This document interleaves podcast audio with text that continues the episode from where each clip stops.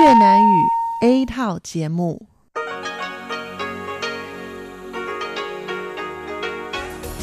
Đây là Đài Phát thanh Quốc tế Đài Loan RTI.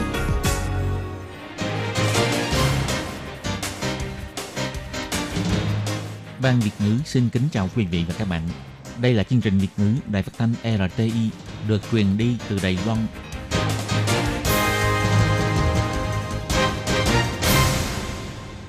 Tường Vi xin chào quý vị và các bạn. Chào mừng các bạn đến với chương trình phát thanh Việt ngữ Đài RTI. Các bạn thân mến, hôm nay là thứ Bảy, ngày 15 tháng 6 năm 2019, tức là 13 tháng 5 âm lịch năm kỷ hợi. Chương trình Việt ngữ của Đài RTI hôm nay sẽ được mở đầu bằng bản tin thời sự Đài Loan.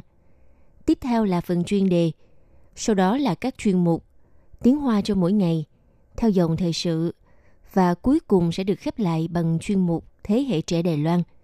Trước tiên xin mời quý vị cùng các bạn theo dõi nội dung tấm lược của bản tin thời sự Đài Loan. Thủ tướng Tô Trinh Sương khởi động phong trào tiêu diệt sâu cao nhận tiền thưởng 10.000 đài tệ.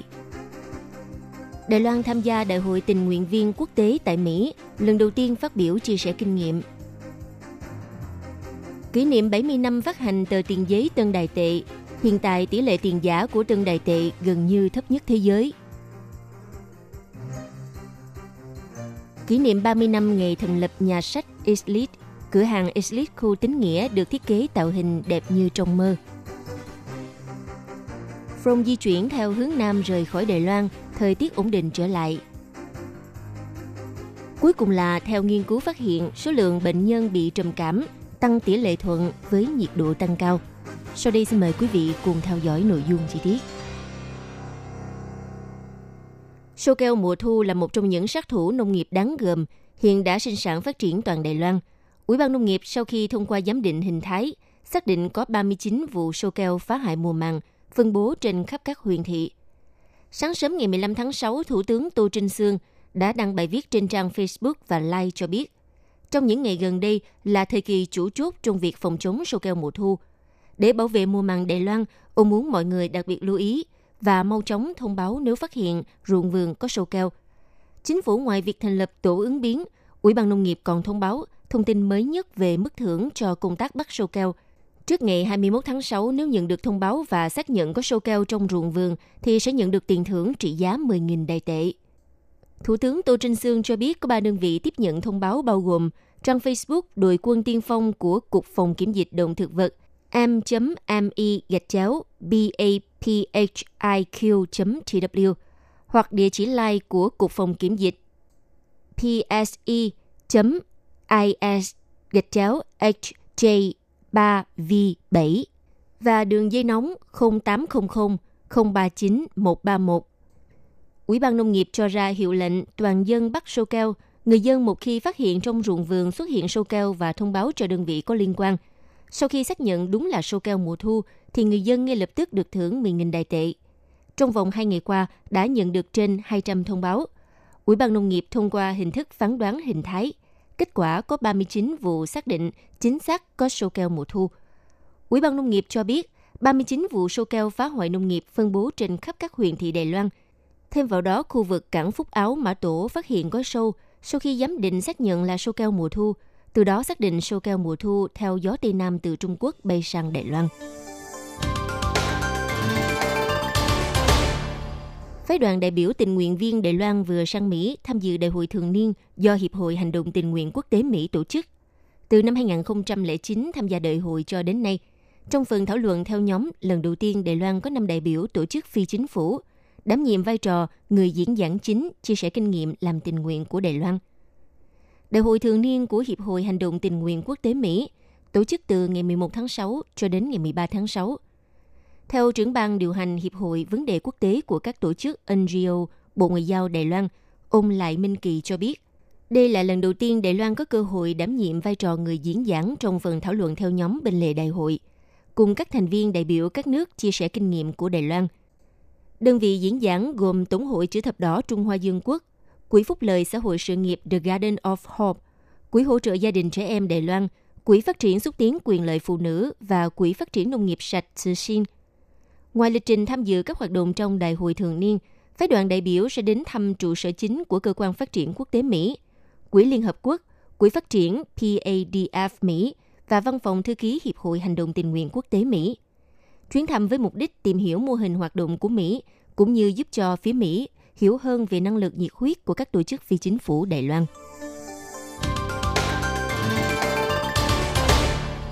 Vào ngày 15 tháng 6 là ngày kỷ niệm 70 năm ngày phát hành tiền giấy tân đại tệ. Trong 70 năm kể từ khi phát hành, tiền giấy tân đại tệ đã trải qua nhiều lần cải cách phiên bản. Được thay đổi lớn nhất là vào năm 2000, tăng thêm tờ tiền giấy mệnh giá 200 đồng và 2.000 đồng. Hơn nữa, cũng từ năm 2000, đơn vị phát hành tiền giấy cũng được chính thức thay đổi từ Ngân hàng Đài Loan chuyển sang Ngân hàng Trung ương. Từ đó xây dựng địa vị tân đại tệ trở thành tiền tệ quốc gia, đồng thời không ngừng tăng cường thiết kế chống giả mạo. Hiện tại, tỷ lệ tiền giả của tân đại tệ gần như thấp nhất thế giới. Tiền giấy tân đại tệ được phát hành và sử dụng từ ngày 16 tháng 5 năm 1949. Đến nay tròn 70 năm, ban đầu mệnh giá bao gồm đơn vị một xu, một hào – hầu hết đều in hình quốc phụ Tôn Trung Sơn. Sau khi cố tổng thống tưởng giấy thạch qua đời, Ngân hàng Trung ương vào năm 1980 lần đầu cho phát hành tiền giấy in hình cố tổng thống tưởng giấy thạch. Mãi cho đến năm 2000, tân đại tệ chính thức cải cách phiên bản lớn nhất từ trước đến nay. Cục trưởng Cục Phát hành Trung ương ông Thi Tuân Hoa nói, đến năm 2000, Đài Loan đã trở thành một quốc gia có môi trường phong phú.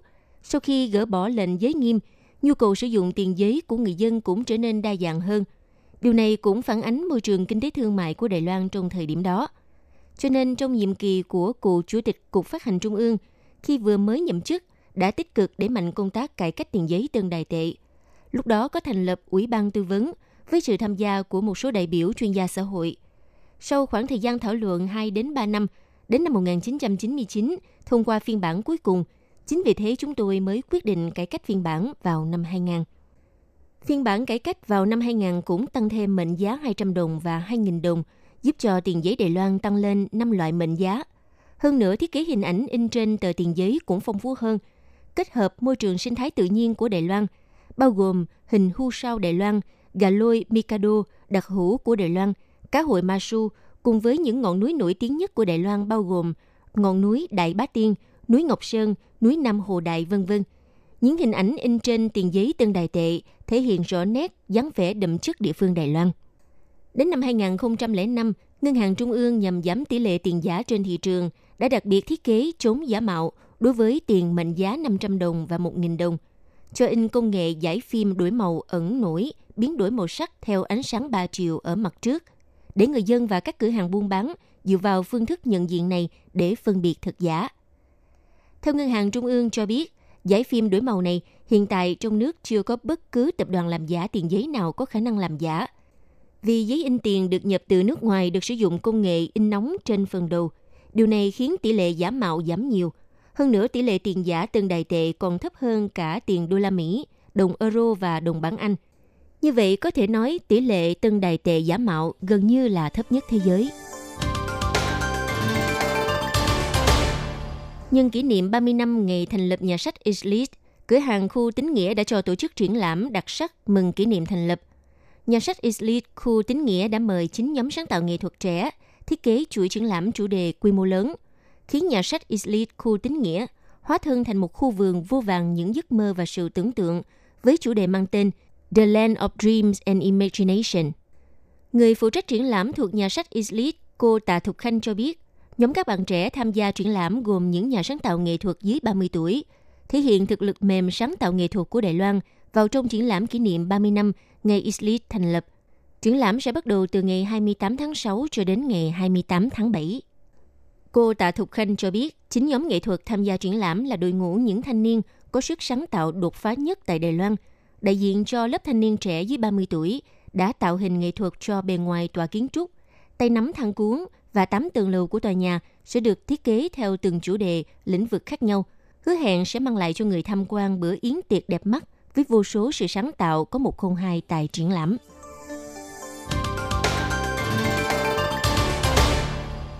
Cục khí tượng Trung ương cho biết, ngày 15 tháng 6, Front di chuyển về hướng Nam đến eo biển Ba Si. Vì thế, thời tiết ổn định trở lại. Khu vực Nam Bộ và Hoa Liên Đại Đông vẫn có mưa rào rải rác. Trung Bộ trở lên phía Bắc có nhiều mây cho đến quang đảng. Sau buổi trưa, khu vực miền núi có mưa rào cục bộ mang theo sấm sét. Do mưa liên tiếp trong nhiều ngày, người dân nếu đến vùng núi nên đề phòng sạt lở đất. Bầu trời bắt đầu có nắng nên nhiệt độ cũng tăng theo. Vùng Bắc Bộ và Đông Bán Bộ nhiệt độ cao nhất đạt 28 đến 30 độ C, Trung Nam Bộ khoảng 32 đến 33 độ C, thời tiết nóng và ngột ngạt. Theo dự báo chất lượng không khí Sở Bảo vệ Môi trường cho biết, hôm nay khu vực Tây Bán Bộ nằm ở địa thế bên rìa hướng gió phơn, nên điều kiện phát tán gió phơn bị hạn chế. Tây Bán Bộ và Mã Tổ Kim Môn có khả năng chịu ảnh hưởng ozone và khói quang hóa từ bên ngoài. Sau buổi trưa, nồng độ ozone tăng cao hơn. Chất lượng không khí khu vực Cao Hùng, Bình Đông, Nghi Lan, Hoa Liên, Đài Đông đạt cấp độ bình thường. Ngoài ra, chất lượng không khí tại vùng Bắc Bộ, Tân Trúc, Miêu Lực, Vân Lâm, Gia Nghĩa, Đài Nam và vùng Mã Tổ Kim Môn đều hiển thị mức nhắc nhở màu cam. Sự thay đổi của khí hậu trên trái đất có liên quan mật thiết và nó ảnh hưởng trực tiếp đến đời sống cũng như sản xuất của con người. Các nhà khoa học nghiên cứu đã phát hiện trong vòng 100 năm, nhiệt độ trung bình của trái đất đã tăng lên 0,6 độ C. Trong tương lai sẽ còn tiếp tục tăng cao. Và nguyên nhân khiến cho trái đất nóng lên bao gồm hai nguyên nhân chính là nguyên nhân tự nhiên và nguyên nhân nhân tạo. Ngoài ra, các nhà nghiên cứu cũng cho biết thời tiết nóng bức sẽ gây ảnh hưởng đến tâm trạng con người, thậm chí tăng rủi ro mắc các chứng bệnh trầm cảm. Viện Nghiên cứu Y tế Quốc gia và Học viện Y học Trường Đại học Đài Loan cùng hợp tác nghiên cứu thu thập thông tin bảo hiểm y tế từ 945.000 người có sức khỏe tâm lý tốt và thống kê nhiệt độ bình quân tại các huyện thị, thống kê số liệu từ lượng mưa và số ngày nắng nóng trong giai đoạn từ năm 2003 cho tới năm 2013. Sau khi phân tích phát hiện trong 11 năm có đến 9.723 người xác nhận bị mắc bệnh trầm cảm. Còn tại các khu vực có nhiệt độ cao hơn 23 độ C, cứ mỗi lần tăng cao 1 độ C thì sẽ tăng thêm 7% rủi ro phát bệnh. Chịu ảnh hưởng rõ rệt nhất là đối với những người trên 65 tuổi. Trong đó nữ giới tăng 11% và nam giới tăng 18%. Bác sĩ cho biết con người nếu thường xuyên tiếp xúc với nhiệt độ thời tiết cao sẽ kích thích dây thần kinh giao cảm, khiến dễ bị mệt mỏi căng thẳng. Theo nghiên cứu lâm sàng gần đây cho thấy, vào mùa hè khi nhiệt độ nắng nóng, tỷ lệ phát bệnh trầm cảm cũng tăng khoảng từ 10 cho tới 20%. Được biết tỷ lệ này tương tự như bệnh nhân trong mùa đông lạnh ẩm ướt. Cho nên các bác sĩ khuyên rằng nên tránh ra ngoài khi nắng nóng. Trong nhà nên mở máy lạnh và nên có một giấc ngủ ngon vào ban đêm. Như vậy mới có được sức khỏe tâm lý tốt và một cơ thể cường tráng.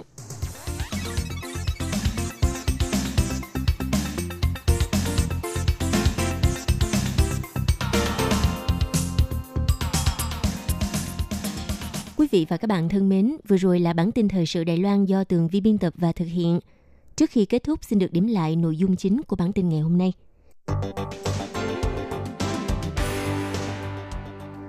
Thủ tướng Tô Trinh Sương khởi động phong trào tiêu diệt sâu cao nhận tiền thưởng 10.000 đài tệ. Đài Loan tham gia Đại hội tình nguyện viên quốc tế tại Mỹ, lần đầu tiên phát biểu chia sẻ kinh nghiệm. Kỷ niệm 70 năm phát hành tờ tiền giấy tân đài tệ, hiện tại tỷ lệ tiền giả của tân đài tệ gần như thấp nhất thế giới – Kỷ niệm 30 năm ngày thành lập nhà sách Islit, cửa hàng Islit khu tính nghĩa được thiết kế tạo hình đẹp như trong mơ. From di chuyển theo hướng Nam rời khỏi Đài Loan, thời tiết ổn định trở lại. Cuối cùng là theo nghiên cứu phát hiện số lượng bệnh nhân bị trầm cảm tăng tỷ lệ thuận với nhiệt độ tăng cao. Quý vị và các bạn thân mến, bản tin thời sự Đài Loan xin được tạm dừng tại đây. Một lần nữa xin cảm ơn sự chú ý lắng nghe của các bạn.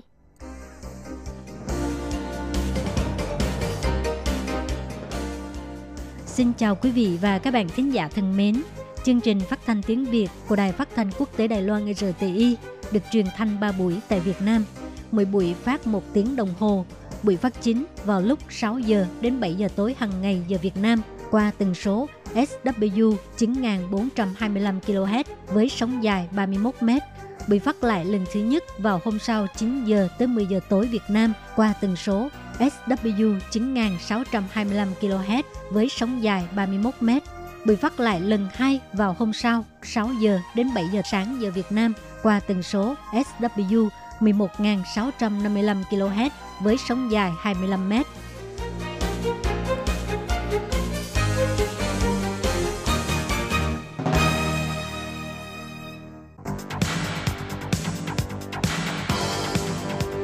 Đây là đài phát thanh quốc tế Đài Loan RTI, truyền thanh từ Đài Loan.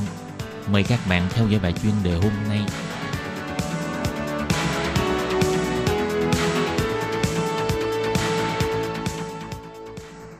Minh Hà xin kính chào quý vị và các bạn. Các bạn thân mến, hôm nay trong 5 phút chuyên đề, mời quý vị theo dõi bài viết Nói chuyện Đài Loan khởi động khung giá điện mùa hè, chuyên gia chỉ cách tiết kiệm điện hiệu quả ngay từ ẩm thực và đời sống. Từ ngày 1 tháng 6, trên cấp Đài Loan sẽ khởi động dự án giá điện tăng giá vào mùa hè kéo dài trong 4 tháng. Khung giá điện được điều chỉnh sẽ tăng với mức cao nhất là 27% sau khi đưa ra khung giá điều chỉnh vào mùa hè.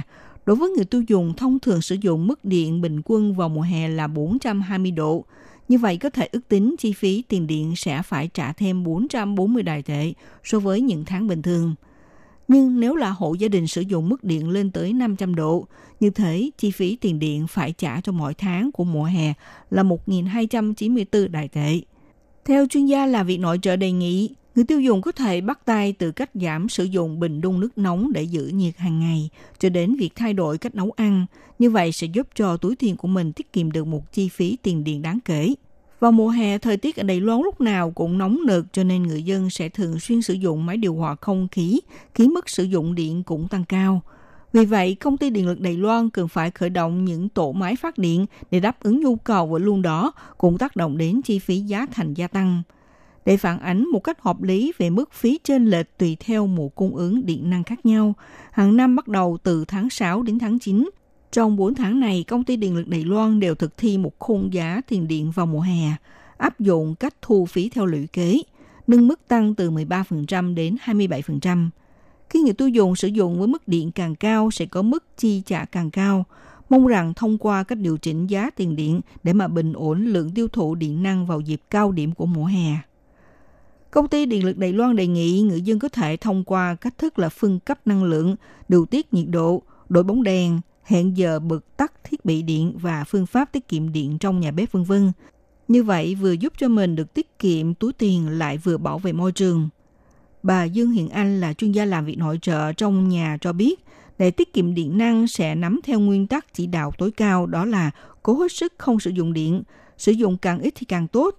Những mẹo tiết kiệm điện của bà đang áp dụng, điểm thứ nhất là bắt tay từ những loại đồ điện gia dụng hao điện nhất đặc biệt là những đồ điện gia dụng nho nhỏ mà nhiều người thường hay không để ý, rất có thể là một trong những nguyên nhân làm ảnh hưởng đến lượng tiêu thụ điện trong nhà bị tăng vọt.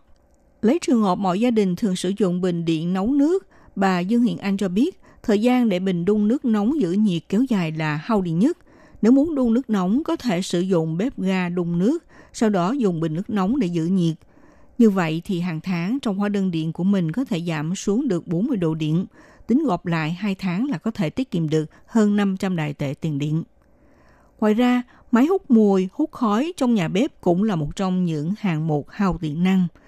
Vào mùa hè nên sử dụng cách là luộc rau để nguội xong mới ăn, vừa phù hợp với nhu cầu ăn uống thanh đạm vào mùa hè, mà cũng giúp cho bà nội trợ ít sử dụng tới máy hút khói trong bếp. Sau đây thì cũng là một vài cách để giảm bớt tiền điện. Bạn có thể chuyển máy tính sang chế độ sleep Đối với các thiết bị chạy Windows, bạn hãy gõ từ khóa Power Options vào khung tìm kiếm rồi nhấn Enter. Tại đây thì sẽ có 3 chế độ gồm có Balance cân bằng, Power Saver tức là tiết kiệm điện bằng pin hoặc là High Performance hiệu suất cao. Để cân bằng giữa hiệu năng và thời gian sử dụng, bạn nên chọn chế độ Balance cân bằng. Sau đó thiết lập khoảng thời gian tại một tim The Display làm mờ màn hình thành 2 phút khi sử dụng pin và 5 phút khi cắm điện. Thực hiện tương tự đối với một turn off the display, tắt màn hình và put the computer to sleep, chuyển máy tính sang chế độ ngủ. Ngoài ra, khi sử dụng điều hòa không khí thì bạn nên điều chỉnh nhiệt độ từ 27 đến 28 độ C. Nhiệt độ điều hòa trong nhà càng cao thì càng ít tốn điện. Do tải lạnh giảm, thời gian chạy máy ít hơn, hiệu suất cao hơn. Khi tăng một độ điều hòa thì bạn đã tiết kiệm được 10% lượng điện sử dụng. Các bạn thân mến, các bạn vừa theo dõi bài chuyên đề hôm nay của Đài RT với bài viết Nói chuyện Đài Loan khởi động khôn giá điện mùa hè, chuyên gia chỉ cách tiết kiệm điện hiệu quả ngay từ ẩm thực và đời sống. Bài viết này do Minh Hà biên tập và thực hiện. Xin cảm ơn sự theo dõi của quý vị.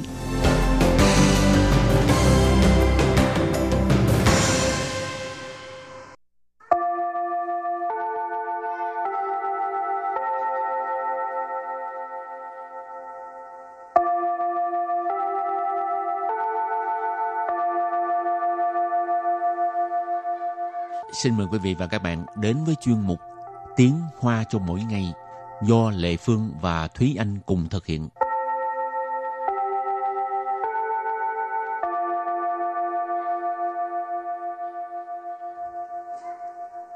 Thúy Anh và Lệ Phương xin kính chào quý vị và các bạn. Chào mừng các bạn đến với chuyên mục Tiếng Hoa cho mỗi ngày ngày hôm nay. Sắp tới hè rồi.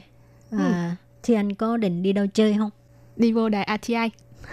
À mà bây giờ đâu phải học sinh nữa đâu ha được ừ. nghỉ hè. Ngày xưa còn học sinh còn đi hè mùa hè còn đi chơi đây đó ừ. còn tổ chức các hoạt động. Bây giờ là không có hè nữa.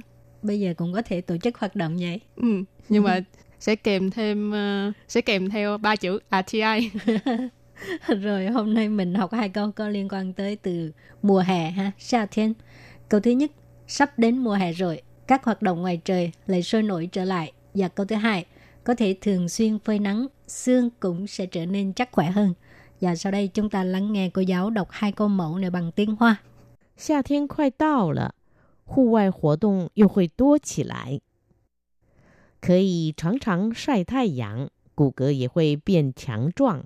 Thế anh xin giải thích câu mẫu số 1. 夏天快到了，户外活动又会多起来。夏天，夏天 là mùa hè. Khoai tao lợ. Khoai tao lợ là sắp đến rồi. Cho nên xa thiên khoai tao lợ là sắp đến mùa hè rồi. Hù ngoại Hố động Hù ngoại hố động Hù ngoại là ngoài trời, hoạt động là hoạt động. Cho nên hù ngoại hố động là các hoạt động ngoài trời. Yêu Yêu là lại. Hội Hội là sẽ Tua Tua là nhiều. Yêu hội tua chỉ lại là ở đây mình có thể dịch là lại trở nên sôi nổi hoặc là lại trở nên nhiều hơn. Và sau đây chúng ta hãy cùng lắng nghe cô giáo đọc lại câu mẫu này bằng tiếng Hoa. 夏天快到了，户外活动又会多起来。夏天快到了，户外活动又会多起 来。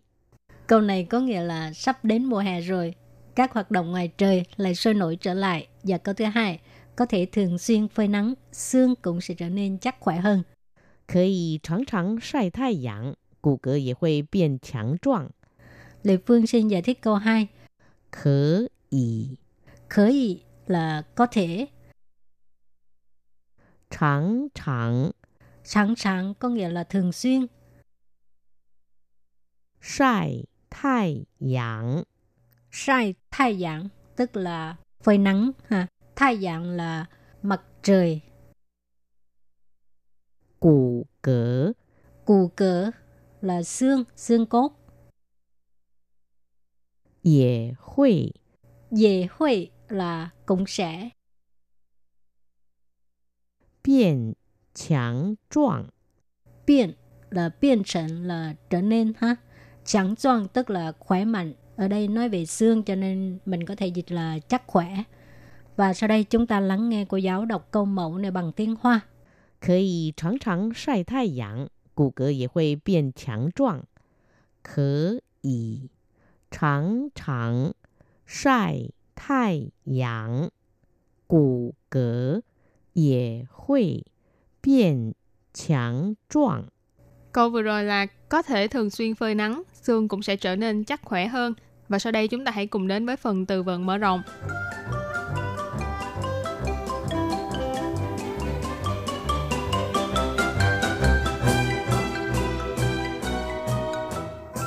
Bái thiên Bái thiên Bái thiên nghĩa là buổi sáng.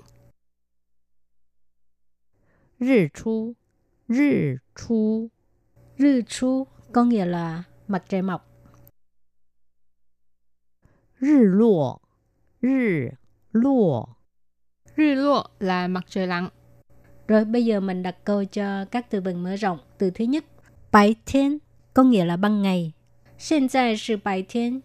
又不是黑夜，你怕什么？现在是白天，又不是黑夜，你怕什么？Câu này có nghĩa là bây giờ là ban ngày, đâu có phải ban đêm đâu, bạn sợ cái gì? Hiện tại có nghĩa là bây giờ, 又不是 lại không phải. Hay dễ, tức là ban đêm. Nì pa sợ mỏ, bạn sợ cái gì? Pa là sợ ha. Và sau đây đặt câu cho từ thứ hai, rư chu nghĩa là mặt trời mọc. Hãy 记得大学时和好朋友相约一起去看日出，真美好。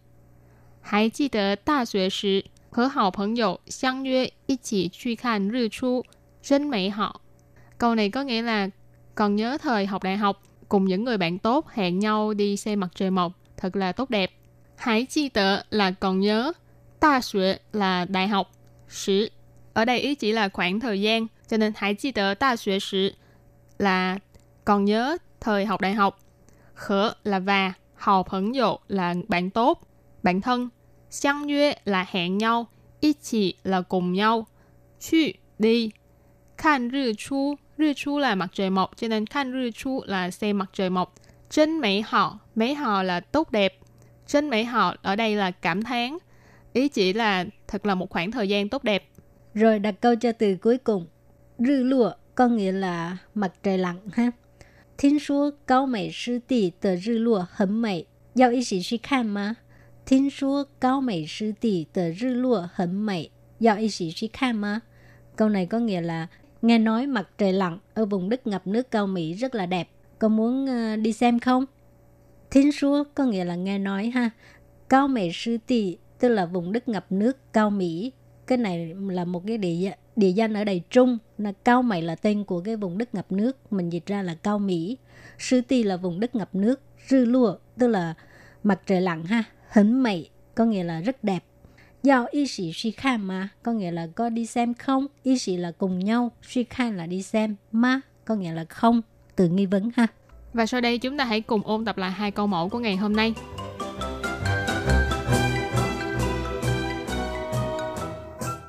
夏天快到了，户外活动又会多起来。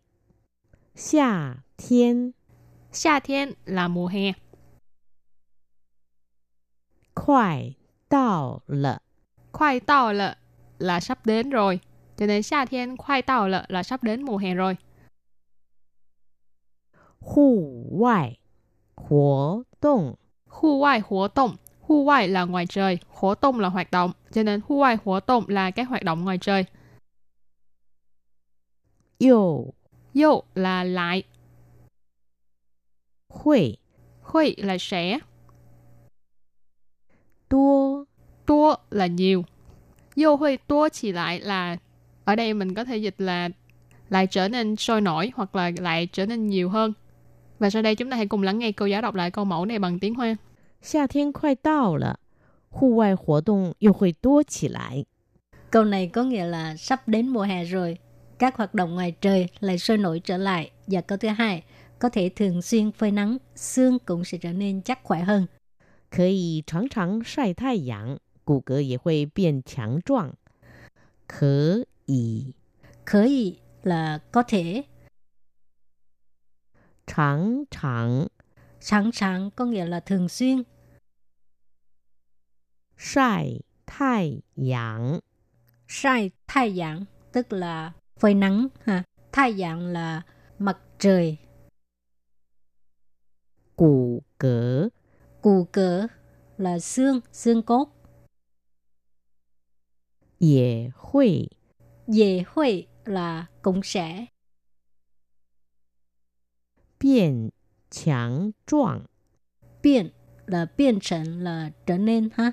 Chẳng choang tức là khỏe mạnh. Ở đây nói về xương cho nên mình có thể dịch là chắc khỏe. Và sau đây chúng ta lắng nghe cô giáo đọc câu mẫu này bằng tiếng Hoa. 可以常常晒太阳， 骨骼也会变强壮。 Câu vừa rồi là có thể thường xuyên phơi nắng, xương cũng sẽ trở nên chắc khỏe hơn. Các bạn thân mến, bài học hôm nay đến đây xin tạm chấm dứt. Cảm ơn các bạn đã đón nghe. Bye bye. Bye bye!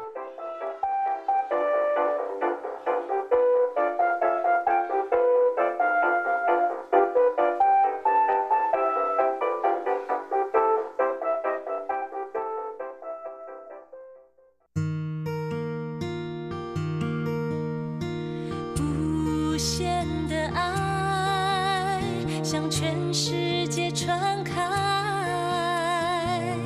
永恒的关怀，来自台湾之音 RTI。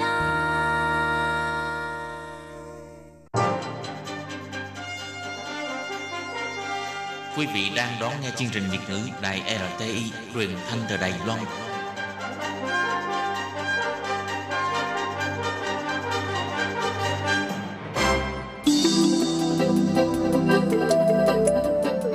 Quý vị đến với chuyên mục Theo dòng thời sự do Minh Hà thực hiện.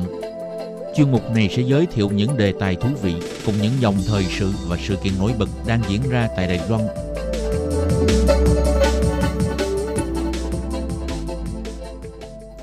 Minh Hà xin kính chào quý vị và các bạn. Các bạn thân mến, khoảng một tháng trước, được biết là ông yêu Minh Pei, tên tiếng Hán là Bối Duật Minh, người Mỹ gốc Hoa là một kiến trúc sư nổi tiếng của nền kiến trúc hiện đại, đã từ trần, hưởng thọ 102 tuổi. Sau khi thầy trò của trường đọc Đông Hải ở thành phố Đài Trung nhận được tin buồn này đều vô cùng thương tiếc sự ra đi của cụ Bố Dục Minh. Và trường đọc Đông Hải cũng đã lên kế hoạch tổ chức cuộc triển lãm kỷ niệm với chủ đề là kiến trúc để bày tỏ tấm lòng nghi ơn và kỷ niệm cụ Bố Dục Minh là kiến trúc sư xuất sắc và tài năng của thế kỷ. Ngoài ra, trong chương trình học của khoa ngành kiến trúc, nhà trường cũng sẽ mở thêm khóa học liên quan về ngành kiến trúc để bày tỏ lòng tôn kính với kiến trúc sư bậc thầy này. Trong chương mục theo dòng thời sự hôm nay, Minh Hà sẽ cùng các bạn đi tìm hiểu những tác phẩm kiến trúc tiêu biểu của ông Eo Minh Pei, Bối Duật Minh, nhất là công trình kiến trúc nhà thờ Louis Memorial Chapel là một công trình tiêu biểu ở Đại học Đông Hải, thành phố Đài Trung, do ông Bối Duật Minh thiết kế, xây cất năm 1963.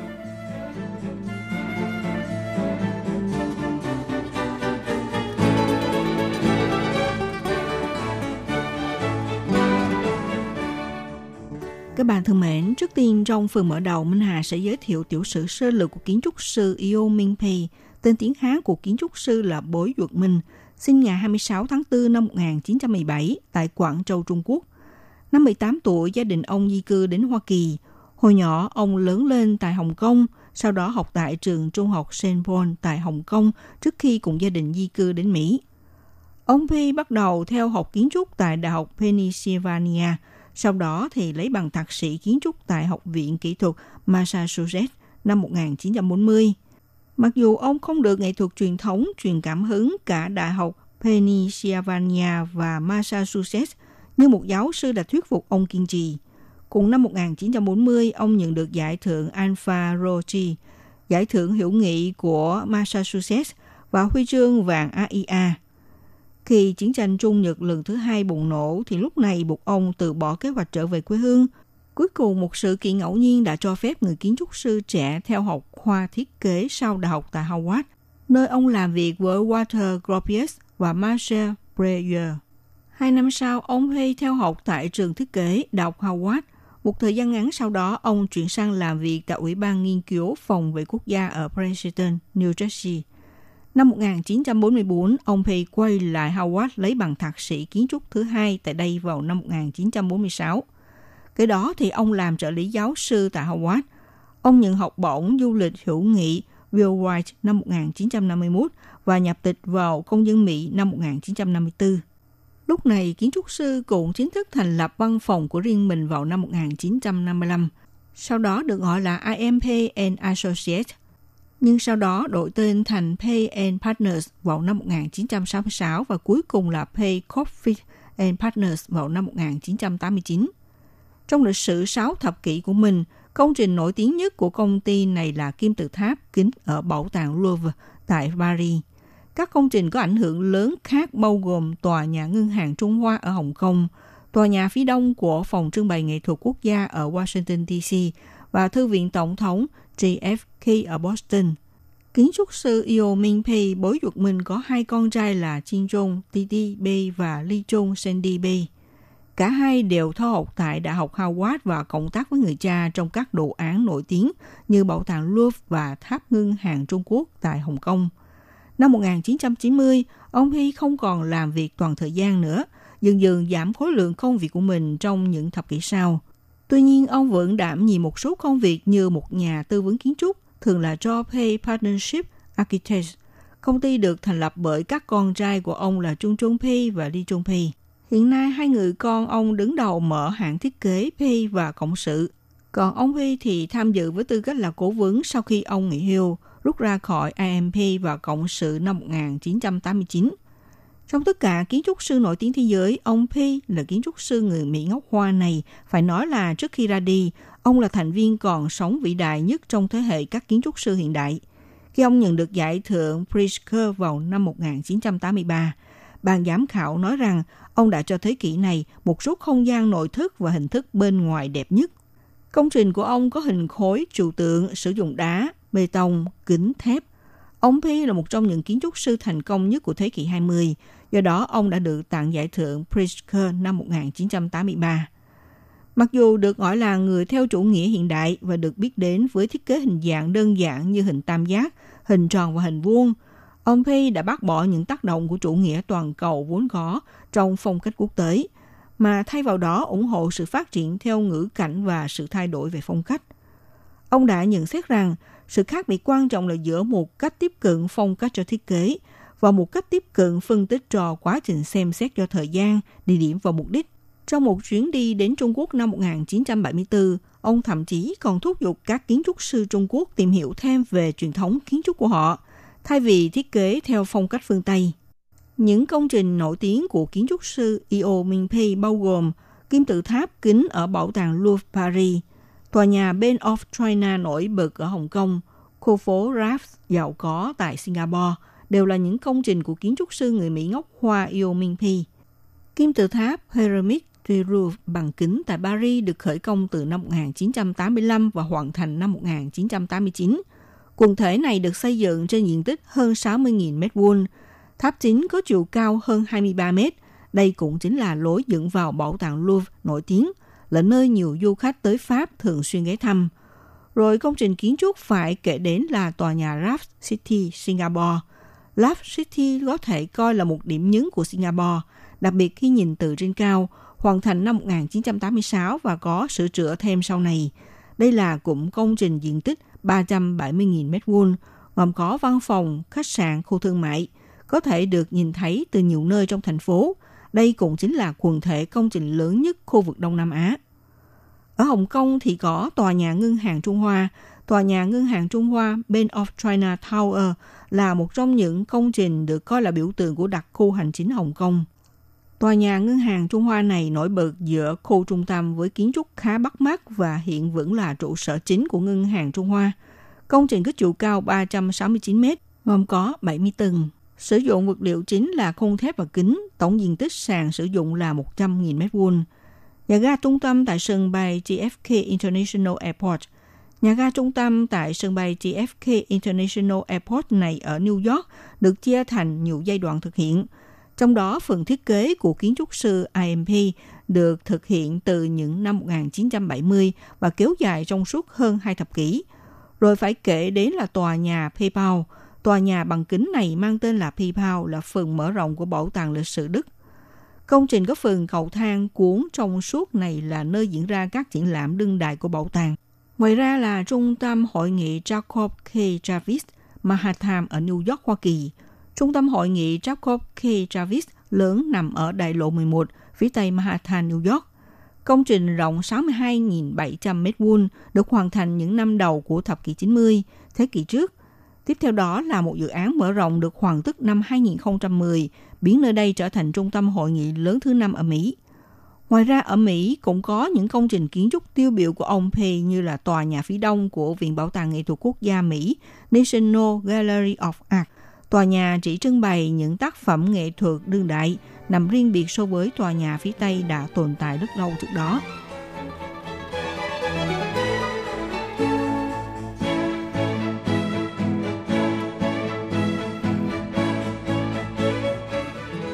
Các bạn thân mến, các bạn đang theo dõi chuyên mục theo dòng thời sự của Đài Phát thanh RT do Minh Hà thực hiện. Trong phần 1 thì Minh Hà đã điểm lại một số công trình kiến trúc nổi tiếng của kiến trúc sư Eo Minh Phi. phải nói là những công trình tiêu biểu của ông Phi đã hiện diện trên khắp thế giới. Ngay cả tại Đài Loan, hòn đảo nhỏ này vẫn lưu lại một số tác phẩm công trình nổi bật của kiến trúc sư. Đáng kể là nhà tưởng niệm Louis ở Đại học Đông Hải, Đại Trung. Đây là ngôi nhà thờ Luz Memory Chapel do kiến trúc sư Yeo Minh Pei thiết kế cho Đại học Đông Hải, để lại một di sản văn hóa quan trọng tại Đài Loan. Chủ nhiệm khoa kiến trúc Đại học Đông Hải Kiêu Hậu Tu nêu ra, tác phẩm của ông Pei thể hiện nét trang nhã, mạnh mẽ. Ông biết tận dụng ánh sáng và hình bóng để thiết kế, thể hiện ý tưởng làm trung gian môi giới để gắn kết tòa kiến trúc với con người và thiên nhiên. Ngoài ra cũng làm cho nhà thờ mặc dù là tòa kiến trúc được xây bằng bê tông nhưng không trở nên cứng cáp ở bề ngoài. Hình ảnh phía ngoài của nhà thờ được thể hiện bằng đường nét cong nhưng xinh đẹp, tự như bàn tay của Thượng Đế hoặc là mang ý tưởng của chiếc thuyền, biểu hiện ý tưởng tinh thần của tôn giáo và cũng mang ý nghĩa là pháo đài tinh thần. Nhà thờ Lourdes khánh thành năm 1963 do chính tay ông Eo Minh Pei thiết kế. Kiến trúc sư người Đài Loan Trần Kỳ Khoan thi công. Tác phẩm này đã dung hòa cảnh vật xung quanh, tạo ra mái nhà rất rộng, dùng gói bằng kính, nhìn giống như là đáy của con thuyền khổng lồ, cũng giống đôi tay đang chấp lại cầu nguyện. Ông Phi rất giỏi trong việc lấy ánh sáng tự nhiên, cộng thêm phong cách đầy mạnh mẽ hiện đại, khiến ông trở thành bậc thầy về kiến trúc.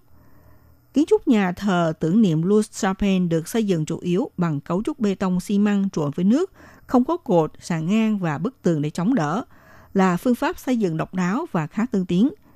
Điểm nhấn của nhà thờ tưởng niệm Luz là được xây dựng với thiết kế gồm có hai mặt cong với lớp vỏ mỏng, chiều cao gần 20 m, rộng gần 30 m, phần mỏng nhất ở tường ngoài chỉ có 20 cm.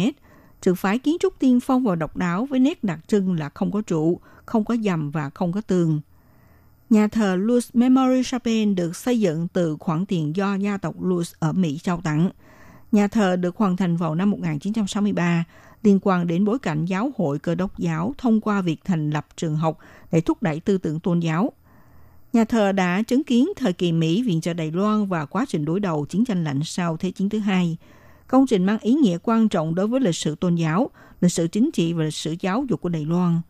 Dù cho công trình kiến trúc này đã khánh thành đến nay với 56 năm lịch sử, nhưng là công trình kiến trúc mang giá trị bảo tồn. Cục Di sản Văn hóa của Bộ Văn hóa cũng nhấn mạnh, việc bảo tồn và bảo vệ kiến trúc hiện đại là xu hướng toàn thế giới. Ngày nay không những trở thành một biểu tượng nổi bật của Đại học Đông Hải và cũng là điểm đến tham quan nổi tiếng của du khách. Ngoài nhà thờ Louis Memory Chapel ở Đại học Đông Hải, những công trình kiến trúc do kiến trúc sư Io Minh Pei để lại tại Đài Loan còn có hai nhà máy đốt rác thải và một biệt thự ở Đạp Thủy. Hai nhà máy đốt rác thải này, một công trình kiến trúc nằm ở khu vực Bắc Lý, thành phố Tân Bắc và một nhà máy được xây ở thành phố Tân Trúc. Hai công trình này đều do đội ngũ của ông Pei thiết kế. Toàn bộ nhà xưởng đốt rác thải ở Bắc Lý đều thiết kế bằng hệ vách nhôm kính lớn, chiều cao của ống khói cao khoảng 150 mét. Bề ngoài chủ yếu là do văn phòng kiến trúc của ông Pei quy hoạch. Trong phòng triển lãm có cửa sổ mái nhà xây theo hình ngọn núi, cùng với một cửa sổ trần nhà ở khu đổ rác thải, tạo thành hình dạng đường cong không cương xứng, chính là nét đặc trưng của nhà máy này.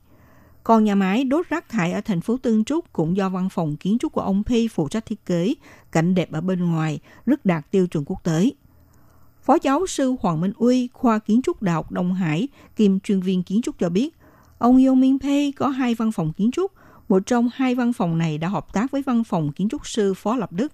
20 năm trước từng lên kế hoạch thiết kế cho tòa kiến trúc Ellipse 360 ở Đạm Thủy, thiết kế ngôi biệt thự theo hình bầu dục rất đặc biệt.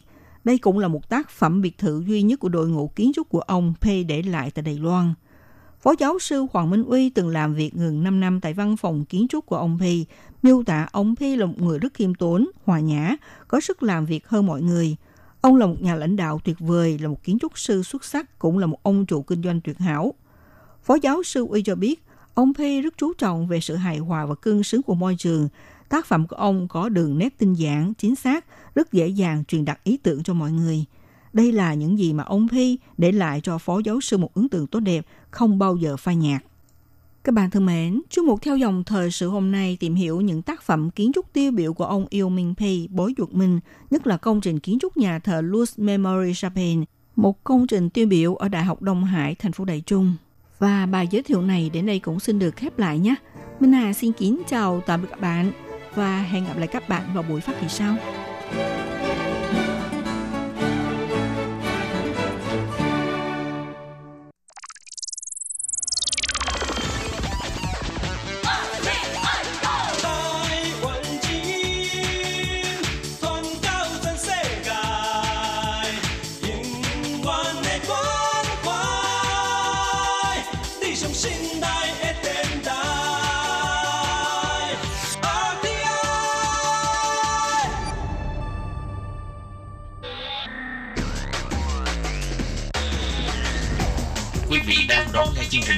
Tại RTI truyền thanh từ Đài Loan.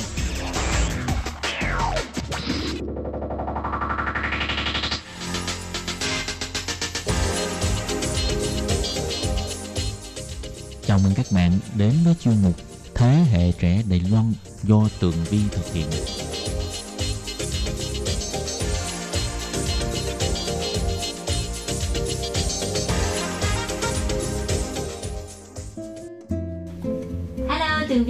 Vị và các bạn. Chào mừng trở lại với chuyên mục Thế hệ trẻ Đài Loan. Thưa các bạn, hành trình đến đảo Trường Sa của YouTuber Nửa vòng trái đất TV anh Derek Phạm vẫn à, chưa kết thúc bởi vì có quá nhiều điều để chia sẻ với chúng ta. Ngày hôm nay thì hãy cùng tiếp tục theo bước chân của anh Derek Phạm đi à, tham quan đảo Trường Sa. Và ngoài ra thì anh còn sẽ chia sẻ với chúng ta về à, những bí quyết để làm YouTube làm sao mà có thể tăng lượng à, theo dõi và tăng lượt view trong à, thời gian ngắn. Nào bây giờ mời các bạn cùng lắng nghe.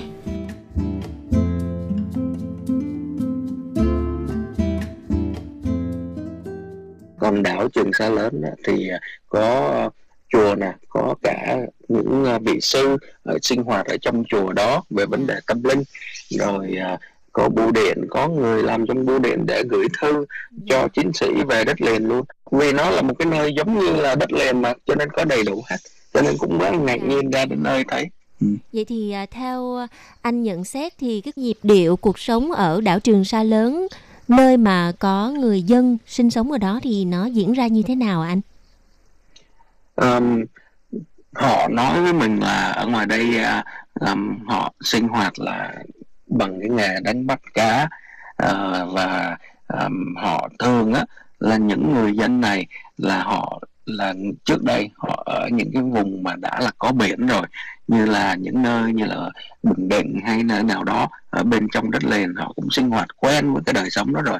Cho nên là khi mà họ ra ngoài đây thì họ cũng không có cảm thấy uh, khó khăn hay là khác biệt gì. Cũng có những chương trình dạy học cho những em nhỏ phổ thông ờ, từ ờ, lớp 1 đến lớp 5 cho các em. À, dạ. thì ờ, cảm thấy là họ cũng vui, vui vẻ và không có gì khác biệt so với đất liền rồi à, ngoài đi thăm à, những đảo thuộc quần đảo Trường Sa thì à, hải trình lần này đã, đến được một nơi gọi là nhà giàn à, DK1 à, mà được biết là cái nơi này là nơi mà trước đây khi mà chưa có xây dựng như bây giờ đó đã từng có nhiều lần đã bị sóng biển những cơn bão nó đánh sập và có nhiều chiến sĩ đã phải bỏ mạng ở đây bởi vì à, à, những cái nhà giàn đó nó bị sập xuống Dạ. và lần này thì à, nhiều người rất là thích thú bởi vì um, họ đã xây được một cái nhà giàn DK1 cao có hai cái à, à, tòa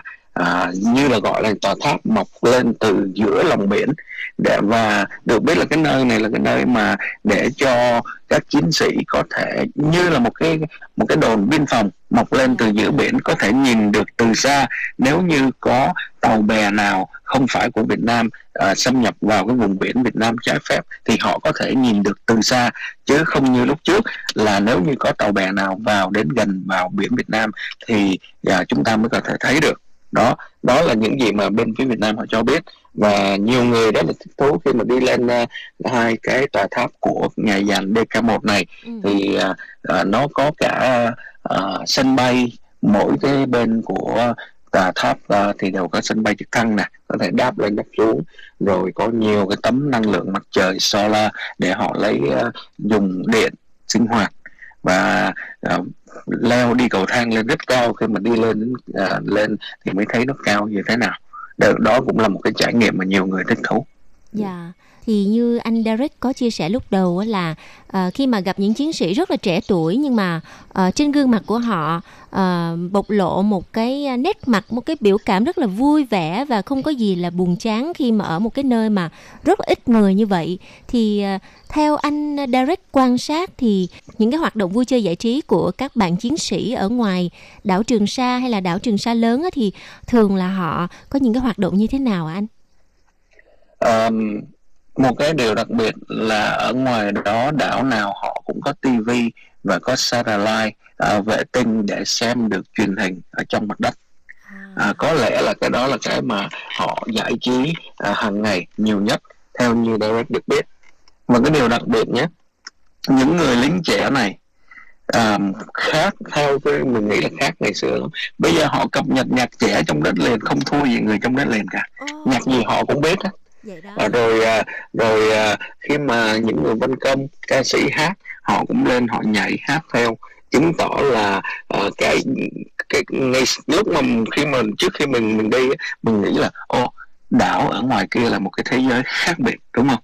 Nhưng mà bây giờ thì mình thấy là ok họ cũng có tivi rồi họ có satellite họ có thể coi được tất cả những cái kênh truyền hình y như người trong mặt đất xem uh, thì chắc chắn là hoặc là cái cái độ cập nhật của những người à, lính trẻ này nó cũng khác so với trước đây. À, cho nên là mình thấy là à, rất là ngạc nhiên. À, thậm chí à, họ còn nhảy được những cái điệu nhảy mà ở bên nước ngoài đang à, à, là trend đó gọi là trend của những người à, thanh thiếu niên teenager đó làm cho Derek rất là ngạc nhiên. À, rất là cảm ơn à, những cái chia sẻ vô cùng thú vị của anh à, Derek Phạm.